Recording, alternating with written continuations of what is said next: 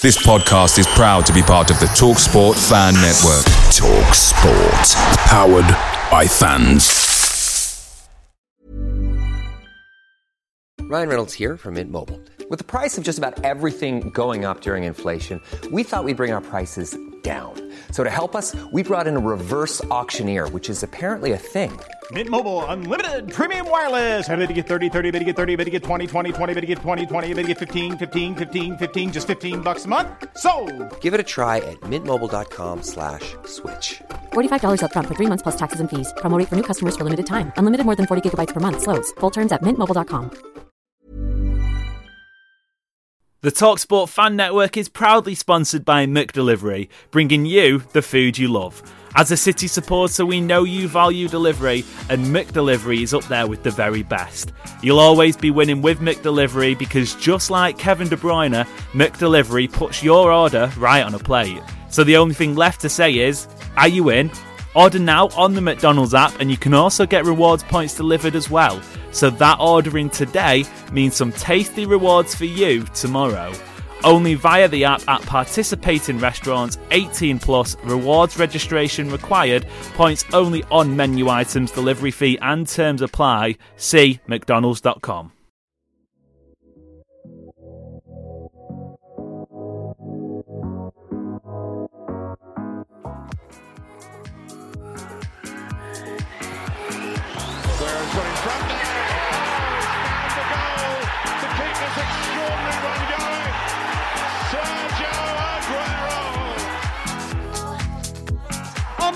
Unbelievable! Manchester United won, Manchester City six. It's two for Dzeko. Tottenham Hotspur three, Manchester City four. They have made the impossible possible. Hello and welcome back to the City Report podcast. I am Amos Murphy. I'm Adam Booker. Now I have rushed home. I have I feel like I've been in a movie scene. I've been battling rush hour traffic. I've had one of those days. Just come from the classic football shirts birthday party um, in Fallowfield, Manchester, which is like the student hub. It was weird, Adam. It was in this like it's had loads of different names across the across the time, but it was in a place called Two Five Six, which is like the quintessential student bar. I've been in there many times till god awful hours. Oh, And so was this weird. Was wasn't like pop-up. at the shop on Deansgate. No. It was just okay. No, it was weird. It was really, it was good. It was good. There was loads of queues, like really long queues. I've picked up a, a Turkish team shirt, Den- Denizlispor, which is a nice green and black number. It was on my Instagram for those who follow me over there, Amos Murphy underscore underscore. But yeah, um, I've had one of those days, but it's worth it. Always a nice day when you pick up a new shirt. Yeah, it is. Um, I have not had a similarly busy day. I woke up about two hours ago, had some coffee, let the dog outside, and then I've just been watching TikTok waiting for you. So Yeah, I've had a yeah. nice, calm morning. Yeah, sounds serene. Sound like a proper old man there. Coffee and let the dog out. Right, okay. Um, what are we here to do today then? Well, it, apparently, someone tells me, a little birdie tells me that there's a, a big match coming up this weekend. Um, City versus United at the Etihad Stadium, first Manchester derby of the season. First things first, how are you feeling about it? I hate the derbies. Yeah, me too. me They're too. they're never fun. United could be you know in the fourth division, and it could be a cup tie, and I would just be yeah. ruining every moment leading up to it. We'll speak about the sentimental side of the derby a bit later on because today we're going to do a full listener episode. I spoke, when was it, last episode about the international break and just sort of dragging our heels for content. We've done the ultimate podcast, uh, podcast sort of content search here. We've literally got a full episode of listener questions, so I won't, I won't ramble for too long. I'll get straight into it, and we'll start with this one from Radar 2H said, who asked, and get your notepad out, Adam, because this one could take a while. But um, who the fuck are Man United? That's a very good question. They're they're a club that uh, terrorized me as a child. That's all I Yeah, remember. Yeah, and, and it's fan But these days, who are they? I'm not sure. Mm, yeah, yeah. It's it is that sort of derby week does get you sensing that, doesn't it? I remember I was in um I think it was yesterday. I was in the supermarket with my girlfriend, and she was getting some milk for her for her parents. And over here, we've got three sort of types of milk: skimmed, semi-skimmed, and, and whole milk. And the skimmed one that she was getting had a red top on it. And she said, "We hold this for a second. I was like, "What? Do you think I'm touching that on on Derby weekend? I'm not touching anything with red for a good. Well, is it Sunday until possibly Monday morning? We'll see. But yeah, it does feel like that. And and I guess we'll keep it moving straight away. I've had we've had another question coming from Lennon Sakel, who says, What's your favourite ever derby moment minus the 6 1 at Old Trafford? Now, I'll let you go first with that because um, we were just speaking a little bit before. You've got an interesting answer. Yeah, my favorite derby moment is probably the first derby that I watched as like a proper City fan, which would have been 2008, and it was Ben Benjani's brace at Old Trafford. Yeah. Um, it was the the 50th year anniversary of the Munich Yeah. air disaster, so the teams weren't wearing um, any sponsors on the kits. Um, Ronaldo and Tevez were playing for United, um, and I had been a City fan for less than a year at that point because it was in the middle of the off season when I, I got a replay of a of an old City game on Fox Soccer Channel, and that's that's Hmm. when I became a fan. And that was, I believe, it was City's first win at Old Trafford in, in 17 years, something like that. Yeah. Um, and that was my first like real derby experience as a fan. Obviously, not inside the stadium. Uh, I've been to to some inside the stadiums now, which were fantastic. But um, yeah, that was definitely my favorite moment. that that was one of the best days in school I've ever had. I would have been eight years old. Um, day after, because for I don't know if I've mentioned it before, but I think I was one of two City fans in the class. Certainly one or two, possibly a third one, but but not necessarily a sort of uh, a diehard football fan. And going into school the next day with the biggest smile on my face, and that was sort of the turning point, really, because that season as well, we did the double over them. Um, Geovanni scored a worldie. I think actually it was fourth game of the season or something like that. It was a roasting hot day uh, at the start of the campaign, and Geovanni scored an absolute worldie against United. So that's a good one. Um, mine, my favourite derby moment is similar to you. Actually, it comes a couple of years before. It was in the 2003-04 season, and it is the sort of the first one I really remember. There were some good moments that I've sort of uh, almost remember remembering, if that makes sense. Gary Neville messing up against Shaun Goater at Maine Road. But for me, it's City 4, United 1 in the 2003-04 season. And that iconic image, I'm sure you've seen it, Shaun Wright Phillips dancing down the right wing, sort of looping this shot over the United goalkeeper, forlorn faces, because it, it it never like for us of a certain era it feels like or not recently but wins over united are, are commonplace essentially aren't they? It just never happened before that. It's, we have been treated us fans of a certain age you go back years and years and years and city were going on 10 game losing streaks and stuff like that. So i think that one was mine. Yeah, no, that's that's a good one. Was that was that the first derby at the Eastlands? yeah it would have been wouldn't Would that, it? I, would I that- believe would that so. have was it the year 03, before 04? Yeah, it may have been the year before actually, um, 02, 03. Um, I think it probably, I think it was the second. I think it could have been the first win there. I'll have to double Right. check, but um, but yeah, that that Shaun Wright Phillips, any sort of memory with Shaun Wright Phillips for me is is a good one. Apart from when he, Hmm. he left and he broke my heart as a young child, but um, came back in the end. Um, right, okay, this is a great question. Like I said, absolutely rattling through the questions. We've had loads. So City Report Pod, if you've got anything to ask us. Um, but this is a fantastic question. It comes from Andy Rag, and my my eyes lit up actually when I read this question because I think it, it got it got the uh, it got the cogs. Uh, what do cogs do? Cogs turn. It, it literally lit my eyes up. It says, um, "Is the derby the biggest game of the season, or is that just the case for fans of a certain age like me?" Now, I don't actually know how old Andy. Oh, it says it in his bio. City fan for 53 years, so we can assume that he's uh, 53 years old. I'm guessing. Um, younger fans feel Liverpool is the most important fixture. I don't know what you guys think. Adam, take it away because I thought that was a fantastic question. Well, I- was going to start. I'm glad that you read his bio out because I was going to start by saying I hope Rag is his last name and not a nickname because we don't need anybody with the name Andy Rag on this show. Yeah, yeah. Um, but that it's a complicated question for me. I mean, I'll always, always, always say the Derby is the biggest game. D- doesn't matter what league position is. The Yeah. Derby is always the biggest game. I've said for, and I know this is kind of a almost a loser mentality, but if we finish 19th but United finish Yeah. 20th, it's a successful season. Um, however, yes, the Liverpool games, as far as the outcome of the season, yeah, they've become more important because the derbies don't really affect the outcome of the season Mm. like they did between 2000, you know, 11 to 14, that era when when the derbies were were title deciders as well. Um, Liverpool for me, I have a special type of hate for them in the last few years, and it's the the arrogance and the kind of look at our great history Mm. mentality from United makes sense to me because I can remember them being great. I can, Yeah. I, you know, I watched Sir Alex win, you know, watched him, him celebrate the 20th title and all of that nonsense. And it's like, you experience that. You and I have experienced United's glory and dominance, whereas Mhm. we didn't experience Liverpool's.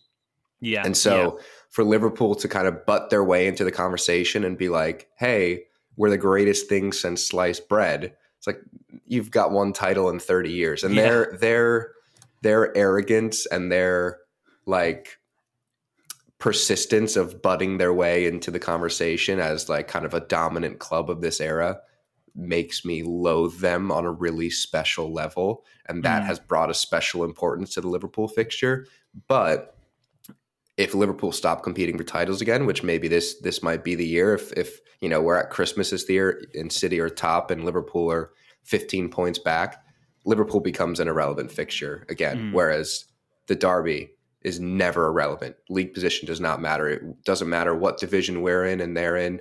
Doesn't matter the competition. It will never become irrelevant. And I think that's why it will always be bigger than the Liverpool game. Yeah, succinctly put. Um, I remember after, sorry, before the Liverpool games last year, specifically the one at home in the league, we were sort of doing the the opposite debate to this, weren't we? We were speaking about whether or not the Liverpool game was the biggest game, and, and sort of like obviously it, situation dictates this answer, doesn't it? Because if if like you say, City are first, Liverpool are second, Liverpool first, City are second, or whatever, that is the biggest game of the season. But come the end of this season, I think if, if Arsenal are still pushing up there and City, I don't know when City are meant to go to Arsenal. Uh, sorry, when City play Arsenal at home because obviously the, the first round is the the away game, which has been moved. It's a little bit complicated, but say there's a big game against Arsenal at the end of the season, it will feel the same as it does against Liverpool. It is only by coincidence City and Liverpool are the two best teams in the country over the last what five seasons or so, as to why there is so much needle. I never ever, ever, ever used to have any qualms against Liverpool as a club. In fact, really, when they were challenging with United, which obviously have to go quite a few years before me back, there were City supporters who would sort of. I hate the word second team, but it, wasn't a second team sort of thing. But it would they would cheer Liverpool on, obviously, to stop United winning stuff. I'm I'm completely with you, and I, and I think some people will disagree here. Some people don't have that affinity with United, and and Lee Campbell underneath it in the same thread um, points to history and location as a reason as to why the United game is so sort of hated, I suppose, among some City supporters, saying that if you were in Manchester as a kid, that you didn't want to go to school on Monday if City lost, because honestly, they were Adam, they were everywhere, absolutely everywhere. I think there's a saying like you're never within one meter of a rat or some. Also, you're always within one meter of a rat or something like that in a city centre. It was like you'll never, you're always within one meter of a United fan in a in a British school because they they literally everywhere. Um, so that is for him and, and for a lot of other people why the derby remains the biggest game. And, and well, they're everywhere here as well, so I can't Well, even imagine yeah. what it's like over there. Yeah, yeah, you know? exactly, exactly. But I think and- I think this is just like this is modern football now though. Is like the location of game the, the local fans have become so much so the importance of local fans has dwindled unfortunately because Yeah. the game is so global and that's not something I necessarily enjoy um, but you know I've been to to a Manchester derby at the Etihad, sat next to the away and I've been to a Liverpool game at the Etihad, sat next to the away and Mm. There is still a distinct difference. You can feel Mm. the the tension between you know uh, in a Liverpool game because the outcome is so important, but you feel the local tension of of you know the away end to the home end for a derby Yeah. because it doesn't matter at all what's happening on the field because of the the local rivalry.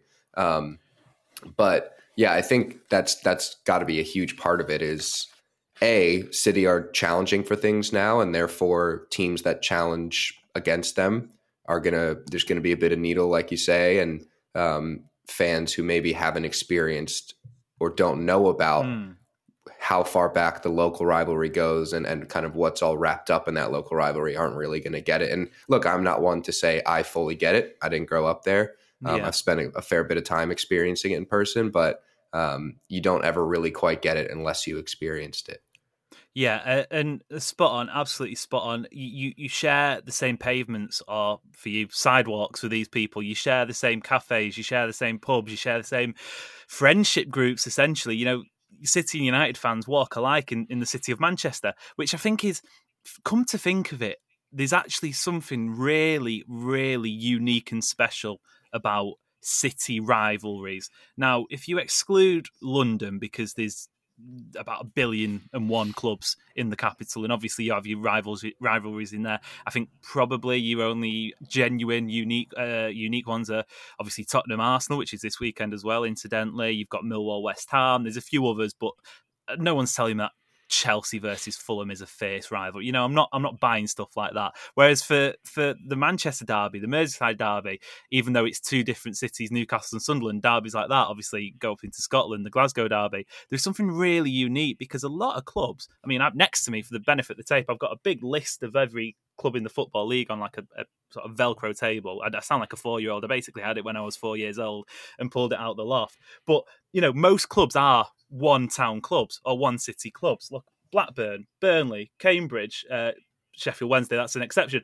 You know, you get the point. So, uh, uh, an intercity rivalry is so unique and so protected that it doesn't compare to someone you're playing against uh, for success. Because United had it when they were successful in the 90s. They'd have big games against Blackburn. They'd have big games against Norwich City for a season when they were up there. They'd have big games against Newcastle, Arsenal, United Arsenal. How many times have people told us that is the best game in Premier League history? It's only because they were successful.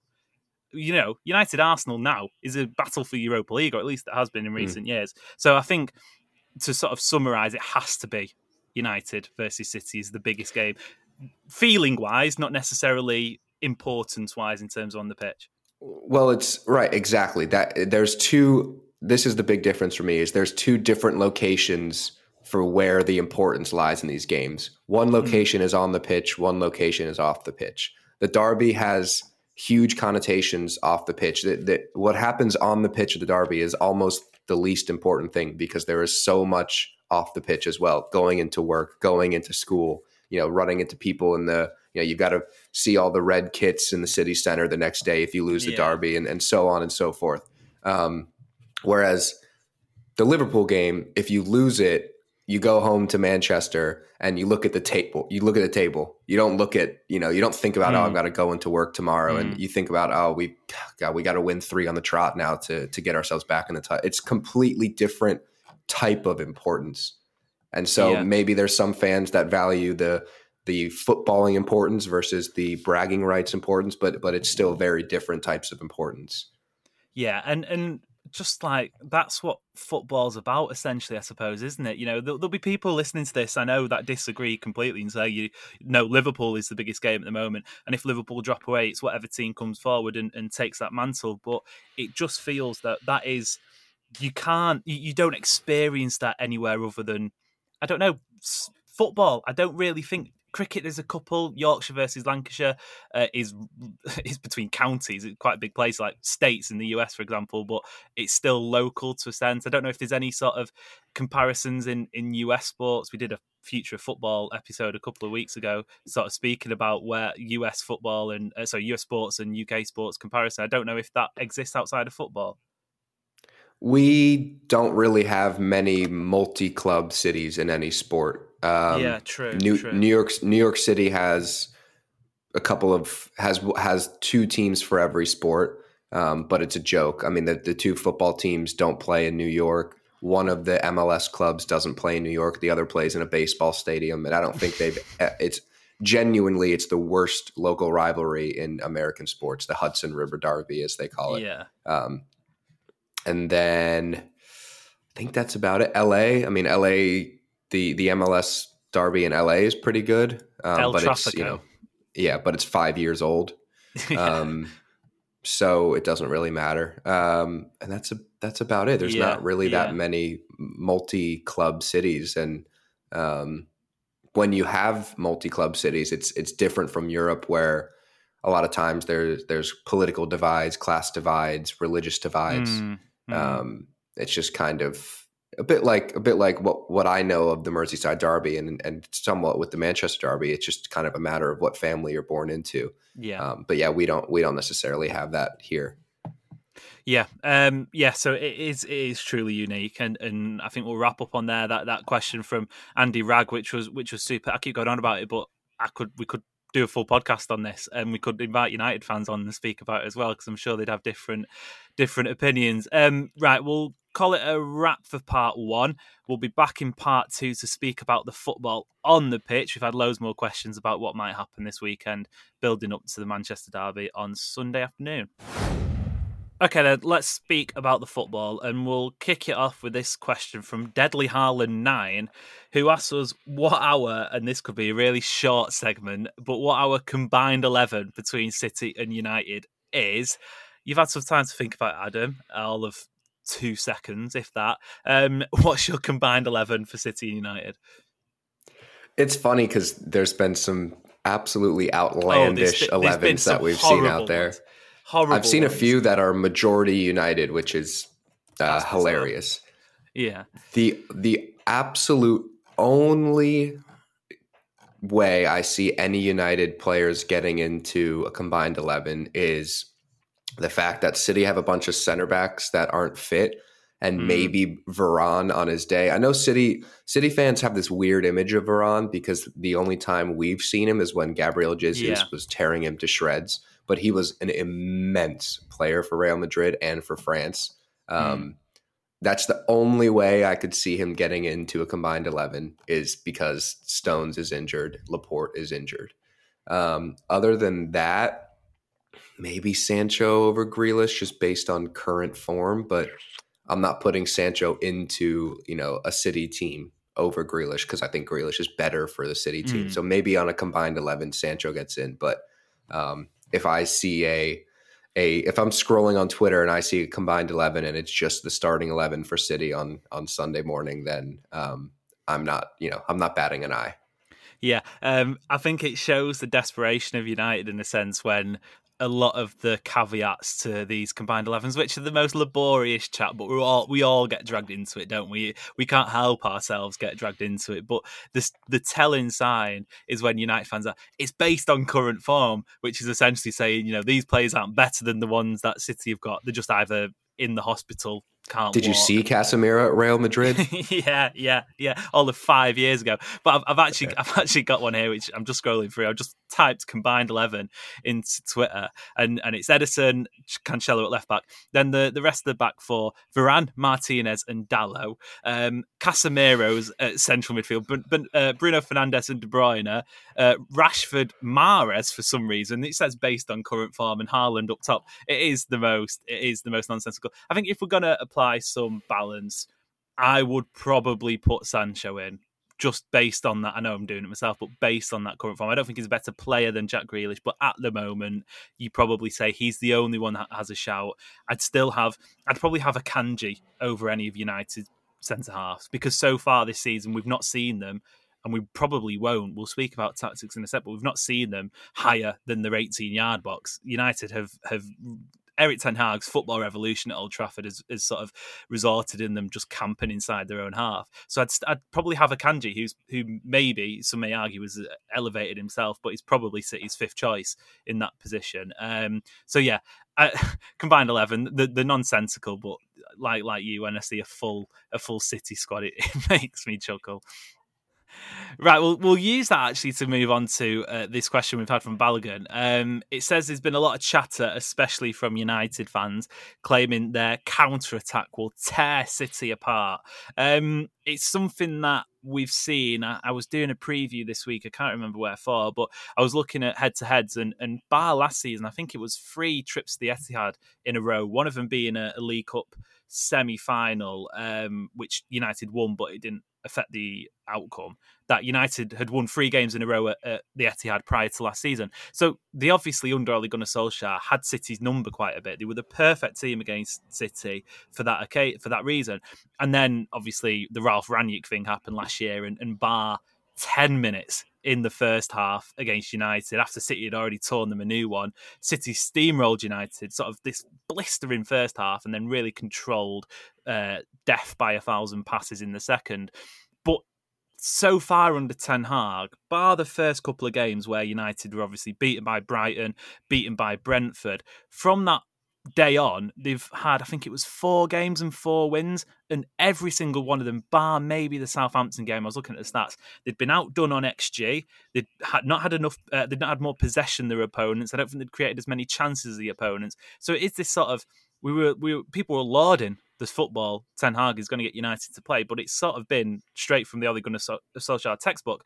And suppose if United are going to get anything against City this week, and it is going to be reverting to that counter attack we saw them use and get three wins not too long ago. Yeah, and that that worries me a little bit, but I think it's just because we've been stung in the past. Um, you know, you mentioned the the three trips at, to the Etihad where they City either dropped points or um, or dropped all the points or, or draw.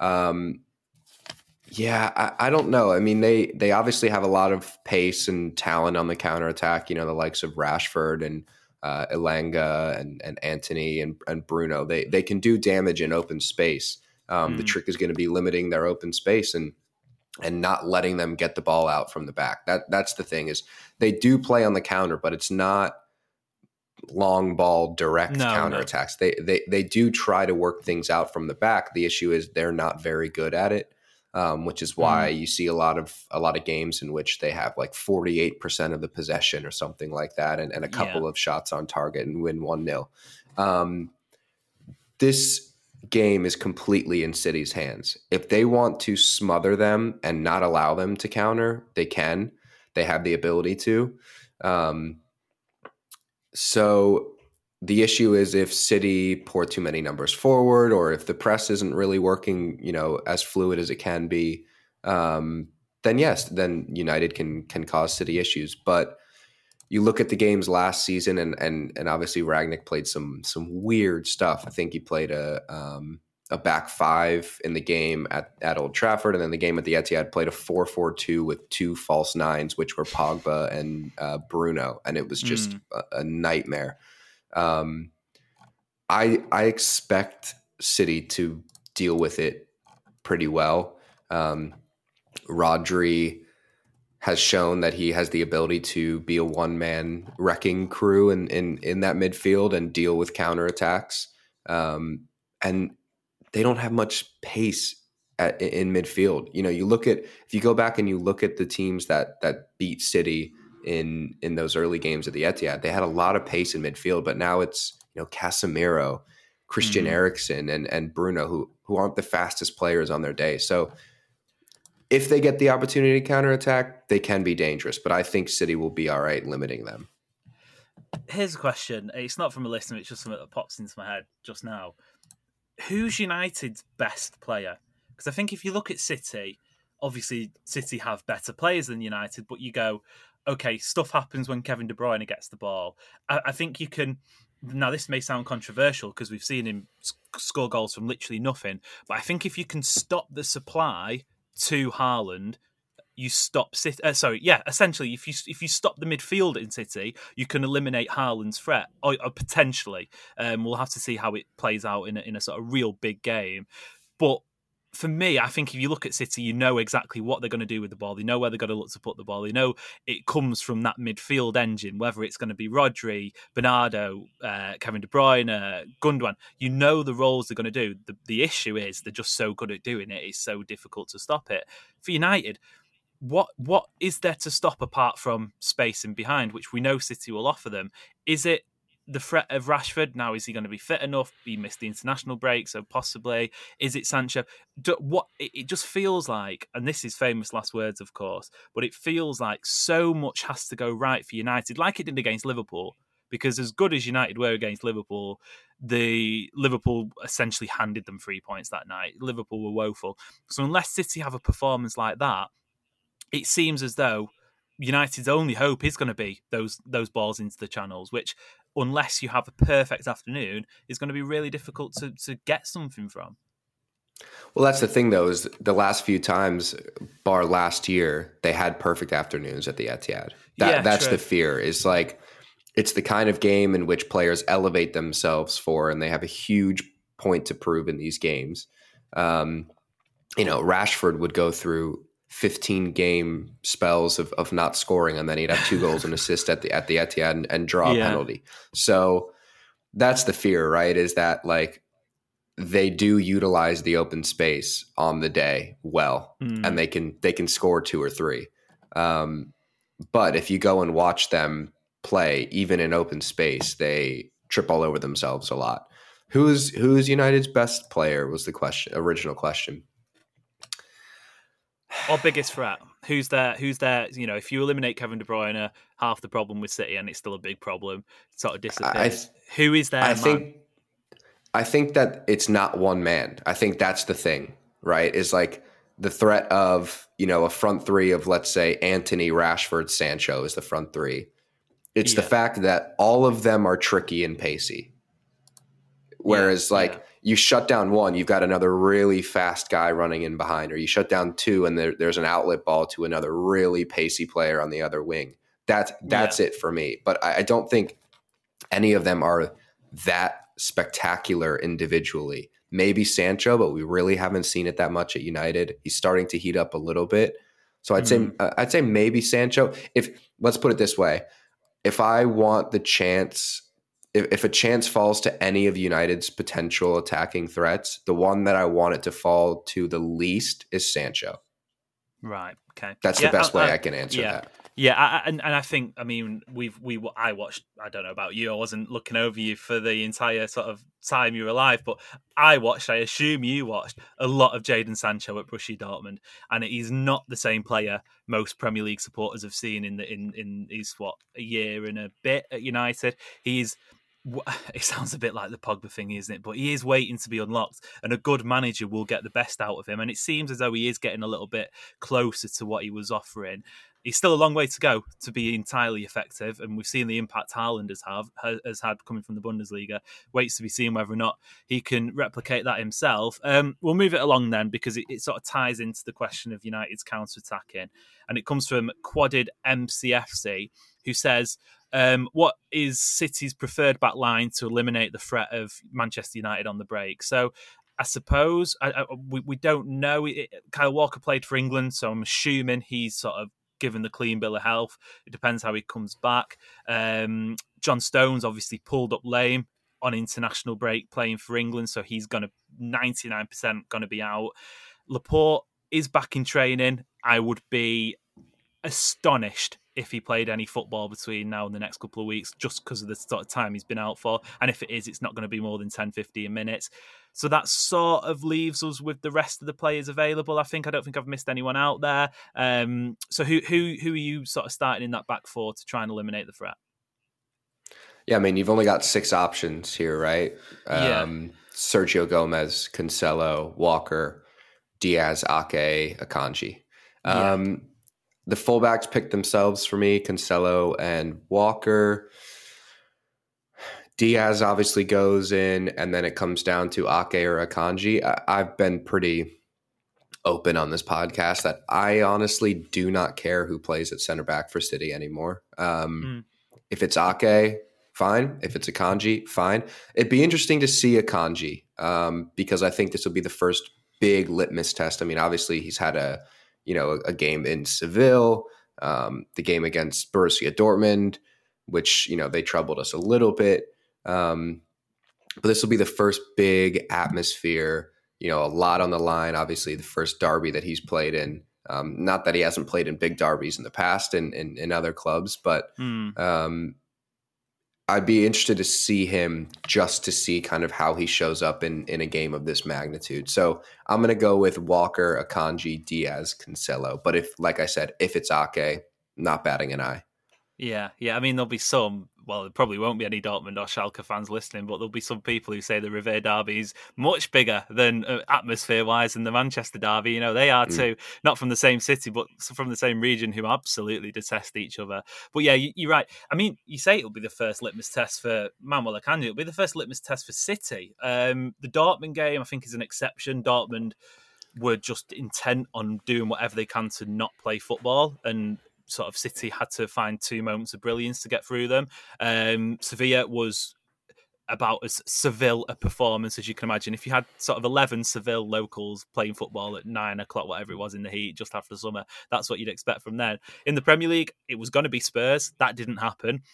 Every other game has had its challenges, but it's not been a big six clash. And that's what it is against United. Whether or not United are in form, whether or not they're not in form, they're always going to pose a threat purely because they've got quality players, and secondly because, as we mentioned at the top, it's a Manchester derby. It means a lot. So I think this is probably um, the biggest test of the season for City. And regardless of what's gone on before it, say City struggle on Saturday and uh, sorry on Sunday and don't pick up a result, we're sat here on Monday going right. Okay, what what what do we do? What you know what's gone wrong there? This is cities, and I, am drumming up. I feel like a, a, a sort of a, an MC hype man, but it is a massive game, really, isn't it? It's the first big match of the season.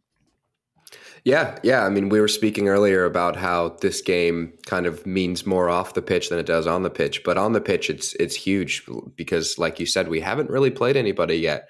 Um, mm. You know, obviously dropped the points at Villa Park, and and that can be a tough atmosphere to go to sometimes. But um, yeah, as far as going into a game not knowing how City will deal with a certain threat, as we were just having this conversation about um, United's counterattack. We haven't got into a game like that yet. I can't remember mm, yeah. going into any game this season being like, "Ooh, that that could cause City a lot of issues."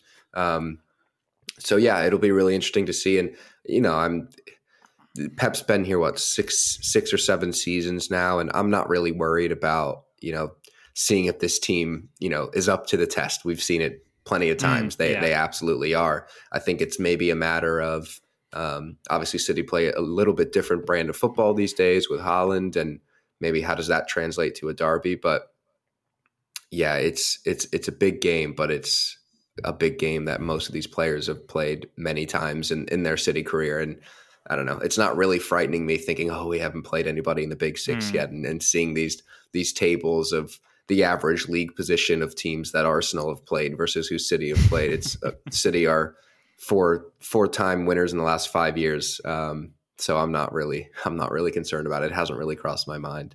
Yeah, they don't really have a lot to prove, do they? But um, in terms of in the context this season, you know, you've got to play everyone, and it just so happens that this weekend City will be playing United, and and yeah, probably is the biggest test. But they're, they're a team who, like I say, don't have anything to prove. Um, should we finish with a quiz? Does that sound good? good leading into the yeah. weekend, give, giving the yeah. giving the listeners this Friday feeling, right? Okay, I've got a list of some goal scorers from the Premier League era in Manchester derbies. I'm going to ask you. It's totally rips off. I've not invented this concept myself, but we're gonna we're gonna translate it. I'm going to ask you higher or lower for a player. Have they scored more goals or less goals? Remember Premier League era. So there are a few names who possibly transcended. In, in fact, I think it's probably one only one or two. But there's a couple of players who transcended the first division in the Premier League era. So just bear that in mind. Um, first one, nice and easy. Joe Hart and Yaya Toure. Who scored more in the Premier League era of Manchester derbies, Joe Hart or Yaya Toure? Yaya Toure. controversial. You've got one point there. We're off the mark. Um, second one then, Ruud van Nistelrooy or Yaya Toure? Yaya Toure. Oh, you've ballsed it up already. No, it was Ruud van Nistelrooy. He was right. We're going to go again. We're going to have another go. Um, Edwin van der Sar or Vincent Kompany? Vincent Kompany. Yeah, yeah, just about. In fact, I've not got the stats up, so if, I'm pretty sure Edwin van der Sar didn't score in a Manchester derby. Kompany definitely did. Um, right, okay. Vincent Kompany or Marcus Rashford? Rashford. Correct. We move on to two. Marcus Rashford or Paul Scholes? I can remember. Was that Carrick that scored the banger in the six one, or was that Scholes? That would have been Carrick. Has has Scholes scored that many in derbies? I'm gonna st- I'm gonna stick with Rashford. Uh, uh, Oh, no, Paul Scholes I'm has having, scored. I'm having a mare. yeah, he's had f- five goals in Manchester derbies. Marcus Rashford has had three. Um, right, Okay. one last round. We're determined to get past two. We'll start it off by saying um, Costas Pantilimon versus Jay, uh, Jadon Sancho. Sancho. Sancho, there's one. Sancho versus David Silva. David Silva. Correct, there's two. David Silva versus Nemanja Vidic. David Silva. Correct. David Silva, sorry, Nemanja Vidic versus Cristiano Ronaldo. Ronaldo. Correct. Ronaldo versus Edin Dzeko. Jekko. Ding, ding, ding. Move on to five. Dzeko versus Eric Cantona.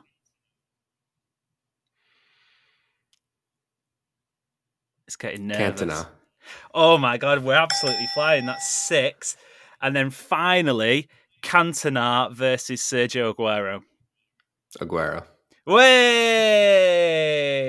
There we go. You bounced back. I mean, you did obliterate half the list of goal scorers before we managed to do that.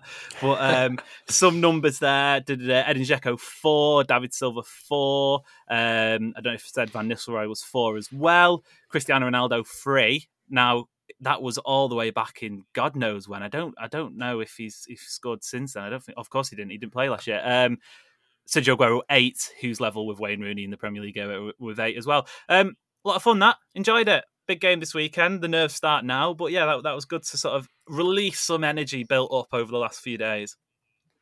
Yeah, yeah, that was good. I'm gonna go um, do my usual pre-derby days uh, rituals, which are you know watching the six one, watching. Yeah. You know, I'm gonna just bring this up. One of my favorite derbies of all time. I want to say it finished four one at the Etihad. It was Pellegrini's first season. Um, Nasri Oh, scored a, a oh. banger. Aguero had the like flying leg kick one. Yeah, Um, and I think there was like a there was a Rooney free kick consolation goal. But Yeah. um, that that is an underrated derby in my it opinion. is. It is a really underrated derby. That that day was beautiful because it was similarly. It was early on in the season, so it's still sunny, and it just it felt like City and, and United at that point were really on a sort of a, a knife edge. They were almost in passing. If City hadn't already gone past them, which I actually think United were reigning champions at the time. It was David Moyes' first season, so they were sort of on the way past at the time, and it felt, you know, it could go either way. Um, Samir Nasri tore United a new on that day, didn't he? He Mhm. was absolutely superb. Yeah. I think he scored one, definitely scored, definitely scored one, possibly two. Um, but yeah, he scored a, he scored a half volley at the back post. That's Yeah. like one of my all time Yeah. favorite derby goals. And the celebration for the benefit of the tape, he's sort of like looking in the air. I love Nasri. I miss Nasri. What a shame he Uh, didn't get he's yeah, he's an extremely underrated City player. I think. I think he was Yeah. another another just random nostalgic nostalgic shout 2011-12 season the first title winning season um, Mm. the 2-1 come from behind victory at home against spurs Yes. Yeah. and david silva played that kind of diagonal through ball and Nasri just like thrashed it into the roof of the net another just like all-time goal that maybe isn't spoken about enough Yeah. One that popped up. I mean, we'll we'll leave. It's like two two old men sat in a pub reminiscing on on fonder times. But last one, um, FA Cup semi final against United. That was that was a. Mm. I, I still don't think I've had nerves quite like it heading into a match like that because it's because United were on the, on for the treble. They were going to redo the treble that they'd done. What would it have been about ten years earlier, eleven years earlier? That day, that entire cut run, but to have it against United. I think it was better as the semi final because if it was the final, it'd been disgusting. But to have that Yaya Toure sort of, I can't remember, maybe Fletcher or Carrick who passed the ball to him, running in, bang. Whew, that, that, was, that was a good one.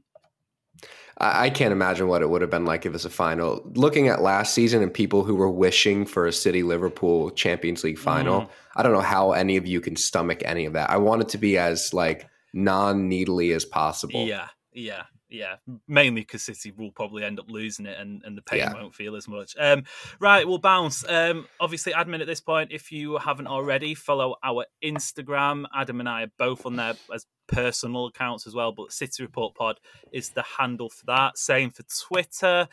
Same for TikTok actually as well. So get across all the socials if you are not already. Um, anything else to add before we get out of here? Nothing.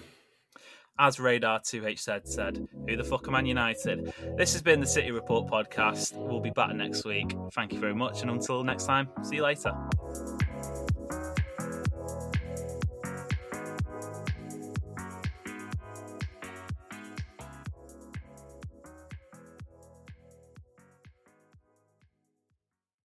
Make sure you're geared up for Man City's end of season running with McDelivery. Great food delivered right to your door. By using McDelivery, you won't miss a moment of City's crucial running, and just like Kevin De Bruyne, they deliver your order exactly where you want it. Order McDelivery now on the McDonald's app. Are you in? At participating restaurants only 18 and plus, serving times, delivery fee, and terms apply. See McDonald's.com. Hi, I'm Daniel, founder of Pretty Litter. Cats and cat owners deserve better than any old fashioned litter. That's why I teamed up with scientists and veterinarians to create Pretty Litter. Its innovative crystal formula has superior odor control and weighs up to 80% less than clay litter. Pretty Litter even monitors health by changing colors to help detect early signs of potential illness. It's the world's smartest kitty litter. Go to prettylitter.com and use code ACAST for 20% off your first order and a free cat toy. Terms and conditions apply. See site for details. This podcast is proud to be part of the TalkSport Fan Network. Talk Sport. Powered by fans.